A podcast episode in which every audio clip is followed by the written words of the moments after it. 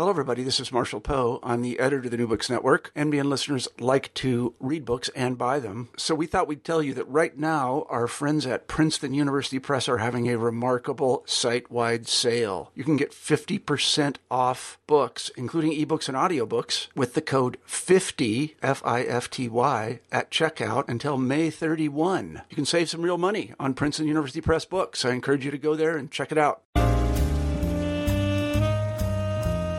Welcome to New Books Network. I'm your host, Erica Easley Hauser. In this interview series, we feature a newly published work and spend some time speaking with the author. Today, we're fortunate to have as a guest Dr. Stephen Hall, who's the author of an incredibly well researched book entitled A Faithful Account of the Race African American Historical Writing in 19. 19- Welcome to New Books Network. I'm your host, Erica Easley Hauser. In this interview series, we feature a newly published work and spend some time speaking with the author. Today, we're fortunate to have as a guest Dr. Stephen Hall, who's the author of an incredibly well researched book entitled A Faithful Account of the Race African American Historical Writing in 19th Century America, published in 2009 by the University of North Carolina Press.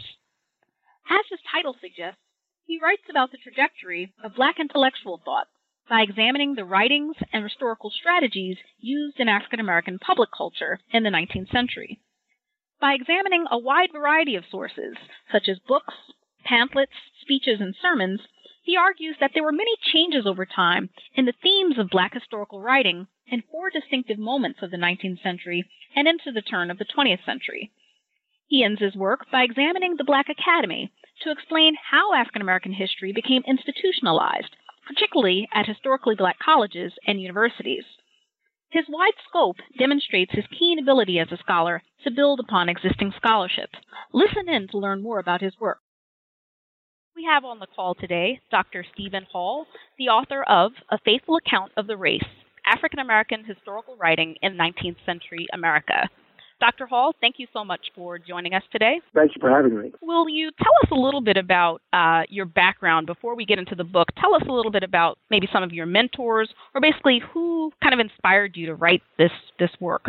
Yes, well, I can say that uh, the interest in this work actually goes back to my uh, undergraduate years. Uh, I was trained uh, in the Black Academy at uh, Morgan State University. and it's really there that many of my ideas crystallized. I had the good fortune to know and work with Benjamin Quarles, who uh, is really the dean of African American historians and wrote a number of the pioneering works on uh, Frederick Douglass and on the African American experience in the Civil War and the Revolutionary War, and one of the first real books on Lincoln and the Negro. Uh, and then, of course, um, I also work with Rosalyn Terborg-Penn, who is known as the uh, dean of African American women's history. Uh, her work uh, with Sharon Harley in 1978. Uh, the African American Woman Struggles and Images is really a classic, and then she also did a, an important dissertation on Black women's suffrage.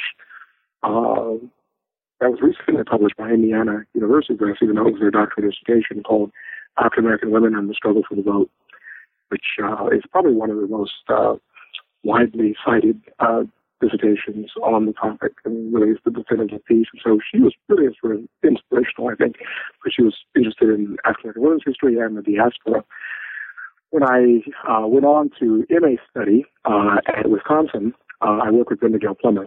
And Brenda Plummer was really influential in helping me to sort of think more critically about the diaspora. And she's obviously done uh, her pioneering work, Rising Wind, which really looks at the development of black foreign policy constituencies in the first half of the 20th century um, really is the definitive work on sort of helping us to kind of think about the black uh, as a transnational subject and also about black internationalism. And so um, taking courses with her and interacting with her uh, was really, I think, uh, very influential for me. And then at the doctoral level, working with uh, Stephanie Shaw, who's done work in African American intellectual, uh, African American women's uh, intellectual history and institutions, uh, and really sort of shaped my sort of thinking about how to write, how to think, how to analyze, and look through various issues. So these ideas, I think, have been germinating, at least in my mind, for a very long time. Uh, and my interest, I think, in um, combining my interest in black intellectualism, black African American historiography and historians, along with my interest in black women's history and um, black internationalism, uh, sort of comes together, I think, uh, in this work, A Faithful Account of the Race. Okay, great. Really interesting um, background, and you've worked with some amazing. I mean, especially you know Benjamin Quarles and uh, Stephanie Shaw, especially. Um, I think that's really interesting. I was also interested, especially with your title. Um, I wanted to know where did it come from? A faithful account of the race. What what uh, you know what did you want readers to kind of walk away when they see that title thinking about in terms of your your overall thesis of your work? Yes, that's an interesting question. Uh, one of the things I wanted to think about, I wanted to think about two things. The work is all of the titles, the chapter titles, uh, and the title of the work are actually drawn from the, the writings and the thought of African American writers, men and women, in the 19th century. And so the title of the work, A Faithful Account of the Work, really speaks both to um, the source of the of the, of the paraphrase quote, which is actually William Wells Brown's uh, The Rising Sun, which was uh, a book published, a book of Black history that I discuss in the work um, in the mid 1860s. And uh, what Brown is trying to do, of course, is to talk about um, to situate African American history uh, in the aftermath of the Civil War and sort of um, bridge or, or straddle uh, the line between the enslaved uh, black and the emancipated black. Uh, and is really trying to suggest that indeed what he's going to do, of course, given the former situation of the race, is to really write a history that gives uh, the best account that he can of the race. Uh, and so um, I thought it was a fitting title because, again, when I look at the work of uh, all of these writers in the 19th century, they are working, um, they're not working um, in a moment where there is no intellectual tradition among African Americans, but they are working in a moment where there are great um, challenges for African Americans uh, slavery, uh, black degradation, uh, black dehumanization and other sorts of things going on on an everyday basis. And so they are really working to define themselves uh, and define their humanity as more than slaves, as more than chattel, as more than marginalized citizens. And so um, the title of the work then speaks to this broader sort of text around uh, their sort of uh, uh serious uh, and engaged efforts to really write uh, a critical and analytical, deeply interpretive works about the African American past but not only sort of talk about the contemporary condition, but really sketch their history back to the first ages of humankind. So it really transcends uh, the particular moment and really uh, seeks really to humanize them uh, in ways that were quite um, inconsistent with the reality of, of black people in the 19th century. Okay. Interesting. I also thought, uh, speaking of that question about you know some of the sources that you talked about, and I know especially for the study of 19th century African American history, one of the challenges oftentimes for historians is finding sources. And I, I really, particularly, I mean, there are a lot of sources that you talked about. I know my favorite is the Robert Benjamin Lewis text that you talk about. Uh, but can you talk a little bit about maybe some of the sources that you were able to find and, and include in your work that you may think that are not as studied by scholars or that perhaps uh, you know need to be further studied? Yes, I think one of the challenges uh, with the writing about African American historical writing in the 19th century is that most scholars really don't think that the historical production during the period is historical. Uh, and so, in many instances, uh, 19th century historical writing is written out of uh, historical coherence. It, it, in fact, is not viewed as being as scholarly or as important as the 20th century historical work that's produced by African Americans. And so, one of the challenges I had, of course, was to really uh, connect this 19th century writing to um, the 20th century and really situate it as a real uh, antecedent, a forerunner, as a precursor. And so, in terms of works that I thought were important or really groundbreaking, I think we probably need to think about a little more, I would start with uh, one of the first studies that I talk about in the book, uh, Jacob Oson's A Search for Truth or an Inquiry for the Origin of the African Nation, which was published in 1817 and then uh, was initially given as a speech in New Haven and then in New York.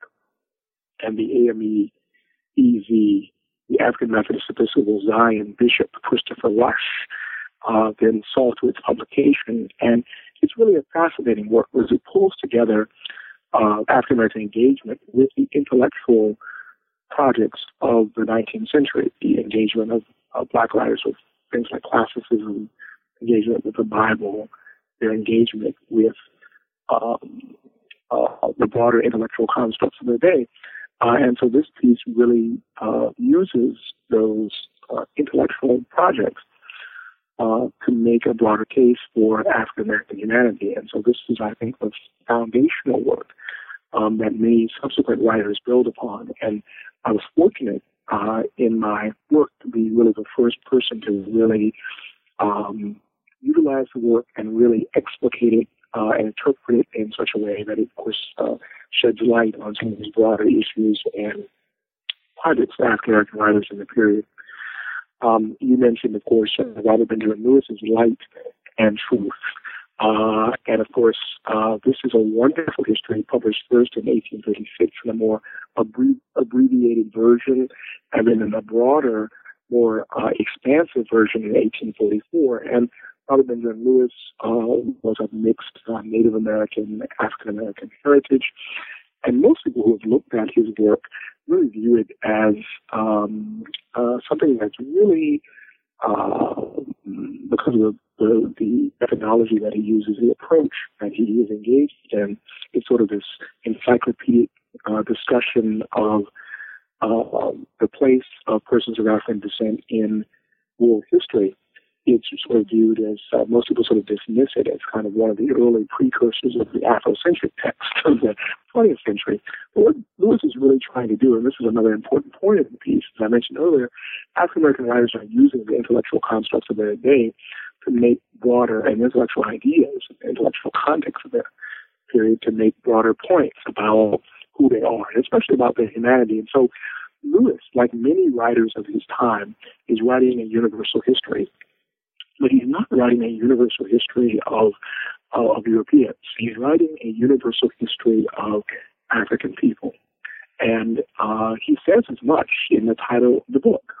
But invariably, many historians uh, prior uh, to my own work have sort of uh, looked askance at these sorts of things, and I think in some senses have sort of thought about it uh, more thought about this work more in 20th century terms as opposed to 19th century terms, and so um, failed to sort of collect, contextualize the work, and so they sort of view it as being um, deeply problematic. But when we look at it as a universal history, a history that's essentially seeking to chart the history of a group from the first ages of humankind to the present, it's a fascinating encyclopedic sort of discussion of the accomplishments, the, the history, the projects of people of African descent. Uh, and in, in, some senses, it's really, truly a transnational history in some ways, in, in, to the extent that people were engaged in those kinds of projects in the 19th century. I would also say um, David Walker's uh, appeal to the colored citizens of the world, which I think is a hmm. fascinating document it really speaks to Walker, uh, like Lewis, um, like uh, Oson, uh, is really interested in sort of thinking about how to deploy uh, uh, uh ideas of reason and rationality embedded in the American Enlightenment and the European Enlightenment, how to sort of think about this, the, the projects of African Americans in the classical world and sort of look at the treatment of people of color and the institution of slavery as it existed in the ancient world prior to its racialization uh, in the American context. He's very interested in sort of challenging, uh, using um, uh, Enlightenment ideas with, regarding reason and rationality and challenging, using those ideas to really challenge the practice of slavery and the debasement and, and dehumanization of, of, of black people. And he's also engaged, which is another sub-theme in the book, sort of thinking about this whole notion of the African diaspora and is very interested in the uh, projects of of of, uh, of black people um, who he sort of calls citizens of the United States. And so he says in the title there, you know, to appeal to the citizens of the world, but expressly to those in the United States. But nonetheless, he has a very broad transnational vision of uh, persons of color and really sees the history of black people as transcending national and domestic moment and sort of really uh, encompassing a broader uh, project, not only in terms of the transnational moment um, in the in the 19th century, but in fact going back to the first ages of human time. A lot of those interesting uh, examples really are drawn from the classical world, and so he's really uh, interested in really looking carefully uh, at these histories to really raise some interesting questions about um, the problems, the problematic of American democracy and the limitations and the way in which uh, many of these projects do dehumanize people. Um, and then I would say um, Gertrude Mossell's the work of Afro-American women in 1894. What a wonderful piece, and uh, it's a it's a piece very much like Anna Julia Cooper's uh, Voice South, which really seeks to talk about um, the importance of African American women. Um, I have a, a, an interesting phrase uh, from a club woman, uh, a Mrs. Fraser, who says, uh, uh, in reference to one of the one of the more important um, race encyclopedias of the period, which was called Men of Mark. It was by a man named William D. Simmons, and she says, "Well, uh, Miss Fraser says, well, we have had heard enough of the men of Mark.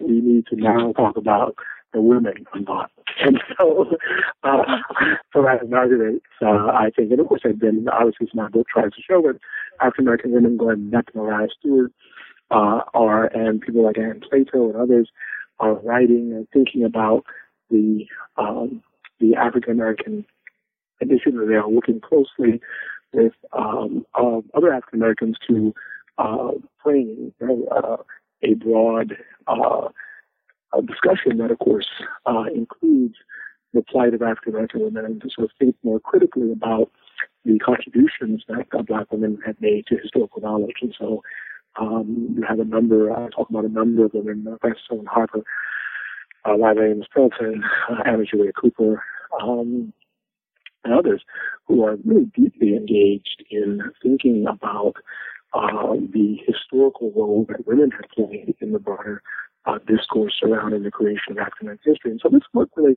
I think, sort of tries to bring together all of those uh, sensibilities and really uh, suggest then that um, without understanding uh, 19th century uh, historical production and all those themes of uh, of uh, black intellectual engagement with the domestic and international projects, the broader sorts of engagements with classicism and the Bible, the broader uh, projects of African American women and gender, that we really cannot understand how this project has evolved in the 20th century. And so mm-hmm. we are ultimately then truncated and blunted in our visions if we don't have a good sense of this 19th century project because it really does lay the groundwork for mm. um, subsequent historical work.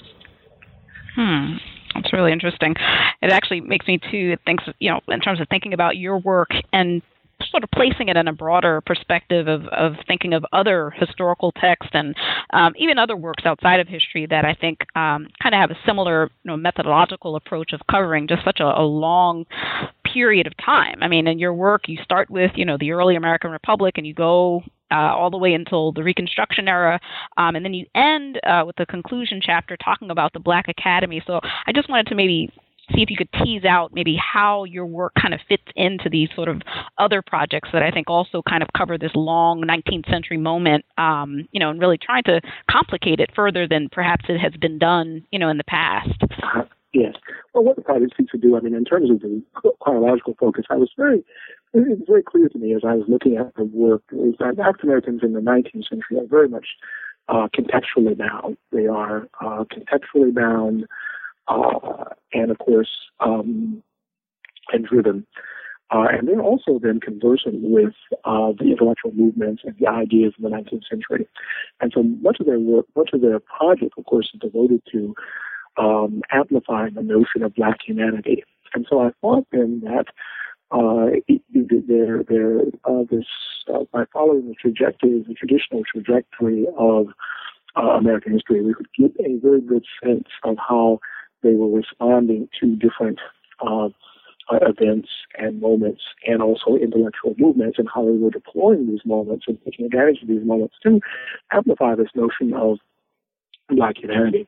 Um, it's very clear also that we cannot um, uh, understand this tradition without looking at it in a holistic way. And so we've got to really sketch it out over a long period of time in order to see how the uh, how these writers are sort of thinking about themselves in an enslaved moment and in an emancipatory moment uh, and what are some of the similarities and what are some of the differences in terms of these broader sorts of projects. And what we see in the work is that we move, as we move through the 19th century, from the uh, early, late 18th century to the early 19th century, in terms of the authority of the American Enlightenment and the European Enlightenment, the authority of classicism, the, the notion of classical republicanism, we move then to shifting ideas about uh, blackness, and also uh, ideas about intellectual life, the shift from the authority of classicism, if you will, to uh, a more intense shift, at least among historical writers in the 1830s and 1840s, to this non-text of romanticism, which is different attempt to kind of look more at the near past in order to sort of make assessments about the nature of the republic. And this is also a moment where we're seeing the rise of American nationalism. We're seeing uh, all sorts of interesting things around Manifest Destiny and other sorts of um, Native American removal and a host of other sorts of projects going on simultaneously. Uh, Black Slave Revolt, um, in, you know, the shift from the uh, the, the, slave projects being shifted from the eastern seaboard into the interior, um, the intensification of domestic uh, slave trade, the intensification of the abolitionist uh, movement. Uh, and so African Americans are involved in all these projects and they're deeply engaged in sort of thinking about these projects and using history to think about these, these uh, projects.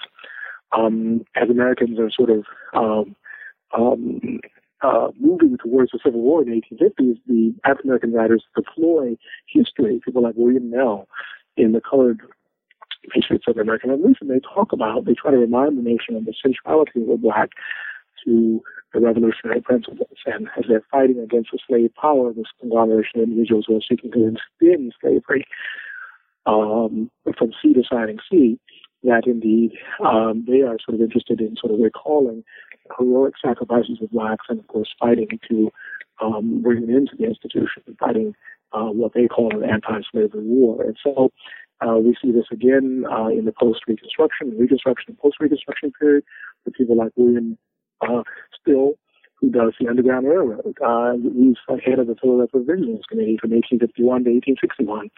And in the aftermath of the Civil War, he uh, then reconstructs this history to keep the memory of abolitionism alive and the role that blacks and whites play in undermining the institution of slavery at a moment when black rights are being undermined again in the Reconstruction period and its aftermath. And so um, they're sort of keeping the the, the light of freedom uh, alive uh, and using history to do this. So it's a, it's a very real and a project. So as we move into the academy, what we see then is a natural progression. Uh, we see then uh, the interest in education, the establishment of these local black colleges and universities by the time we get to uh, the post-Civil War period.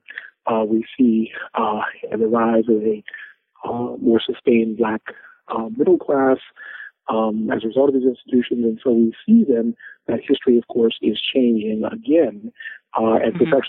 professionalization and scientism and objectivity are taking uh, a hold. And so it's helpful, I think, to look at the Black Academy and its role in the construction of history, because invariably we think that uh, you know, Black history courses really emerge as a result of the uh, ferment and tumult, tumult on campuses in the 1960s, mm-hmm. right? And so these mm-hmm. here is that black uh, colleges are really in the forefront long before the African American Studies uh, uh, moment uh, in constructing uh, the Black Path, and that indeed many of these individuals are using a lot of these earlier works from the early 19th century to construct this uh, project, and this project is closely linked to um, accentuating black humanity, fighting against the uh, retrenchment of black rights in the post-Reconstruction period, fighting the text of lynching, uh, of nativism, of uh, reconciliation, and so, so on. It is uh, community-based. Mm-hmm. And so these kinds of projects become very important. People collecting uh, the history of the race in their homes and so on. And all of that really does lay the groundwork subsequently for the kind of courses that you see at places like Tuskegee at Howard and Hampton University and at other black colleges and universities, and then, of course, uh, subsequently lays in the groundwork for the coming of the Association for the Study of uh, Negro Life and History, as it was called, in 1915, and then uh, and really fueling a real move towards what would become the African American Studies movement in the 1960s. And so, mm-hmm. so, so in this sense, the policy trajectory is really to give us a roadmap, uh, a way to think about the contributions of these early writers and the, and, their, and the complexity and the, and the vast array of writings, uh, the types of writings, you know, race, race books and encyclopedias and uh, other sorts of, of, things that were being written by African Americans. It's really an outpouring of literature. And so one cannot argue that indeed there are scant sources and few mm-hmm. materials available. Indeed, what one finds is a plethora of mm. materials mm-hmm. to study and to think about the Black past in the 19th century. And so um, it really gives a lie to the argument that uh, there isn't much uh, there. There's uh, quite a bit. And so these wow. people do so important work. Okay. Yeah, that actually makes me think too when you're especially thinking about teaching undergraduate students. I mean, and I think it helps me even think about, you know, using your work as a survey text to really help them understand, you know, that there is a world outside of the 20th century text, you know, that you're talking about in terms of, you know, the Carter G. Woodson moment or, you know, even this, you know, idea of Afrocentricity. And I just wondered, you know, how you would kind of even think about trying to translate, you know, your work to an undergraduate audience to really help them think about, you know, these complex complexities of the 19th century. Right. Yeah. Well, I think one, yeah. of, the, one, of the issues here, of course, obviously, as I said, is to really think about um, African American history is not so. I think in the 20th century we sort of see it as sort of connected to a moment of insurgency, uh, a moment of um, it's an oppositional text. It's a nationalist text primarily in the sense that uh, it emerges at a moment where it's either uh, Carter G. Woodson or Du Bois uh, bringing it to the fore in the early 20th century, or it's a project that you, you sort of can look at the 1960s and it's an insurgent moment. It's arising as a result of the second half of the civil rights movement, the Black Power moment. And in that moment, it comes to the campuses. Uh, it feeds on on white guilt. It feeds on the whole notion of setting the wrongs right, and uh, mm-hmm. it appears in this very insurgent form. And so one of the things I would say is that indeed one of, one of the ways to sort of think more critically about it, of course, is to move away from a more presentist understanding, an anachronistic moment mm-hmm. where we're sort of reading um, the present onto the past. And so uh, in any moment then uh, that we see uh, an engagement with the ancient world or with Africa or with the Bible, then indeed we see it as an insurgent moment, a nationalist moment, uh, a, Afrocentric moment, right? Mm-hmm. Uh, uh, but indeed, when we look at the um, the 19th century, we see, and by sort of appreciating and thinking more critically about the contextually driven nature of Black history in the 19th century, being very much sensitive to the realities that African Americans were looking at, the whole text of African American, uh, the, the, the project of African American history being linked to the amplification of Black humanity and the idea that indeed African Americans are using a wide variety of methodological approaches that aren't always insurgent, right? nationalist, contributionist, uh, that is to, you know, amplifying black uh, contributions or vindicating or trying to prove that African Americans belong. But indeed, uh, they are really drawing on, on the Bible. They're drawing on classicism. They're drawing on a wide variety of the extent intellectual tools in the day to make a case for black humanity. And so they're not making a case necessarily against someone else, right? They're making a mm-hmm. case for their own humanity and their own place and to say um, quite clearly that they too have played, men and women, a very important role in uh, uh, helping to make humankind what it is today. And so that's mm-hmm. a very important sort of uh, project, I think, in terms of thinking about uh, the project. And I think also yeah. that speaks to the complexity of the work as well, that indeed is a work that really is just drawing on a number of things. It really does have much to tell us in terms of um, looking at uh, African Americans as complex subjects. mm-hmm. and individuals who yeah. are working on a wide variety of traditions and possibilities, and those things can really coexist. So it isn't really this kind of binary where it's either nationalist or Afrocentric or you're not, right, or you're or you're problematic. It, in mm-hmm. fact, it, there are a wide variety of intellectual positions that African Americans are involved in. And it helps us, I think, to think more critically about the diversity in our own populations, the diversity of thought, diversity of uh, affiliation, diversity of, of engagement, of how people are thinking about the world, and the very places where people come from in terms of how they uh, think about the black experience, what that is, mm-hmm. you know, how to make sense yeah. of it. So I think in that sense it, it can help us uh, think more critically about these broader projects. And even, you know, we we obviously are in a in uh, you know post-racial moment. We're in a in a Obama moment, and of course we we look at um, the complex origins of the president, and they say, well, you know, this is a new this is a new black, right? Uh, mm-hmm. but, but again, if we look at these 19th century writers, we find a lot of complexity in terms of their makeup. You know, we talk about people like Robert Benjamin Lewis and many others who have very complex makeups and all sorts of uh, uh, interracial uh, interactions.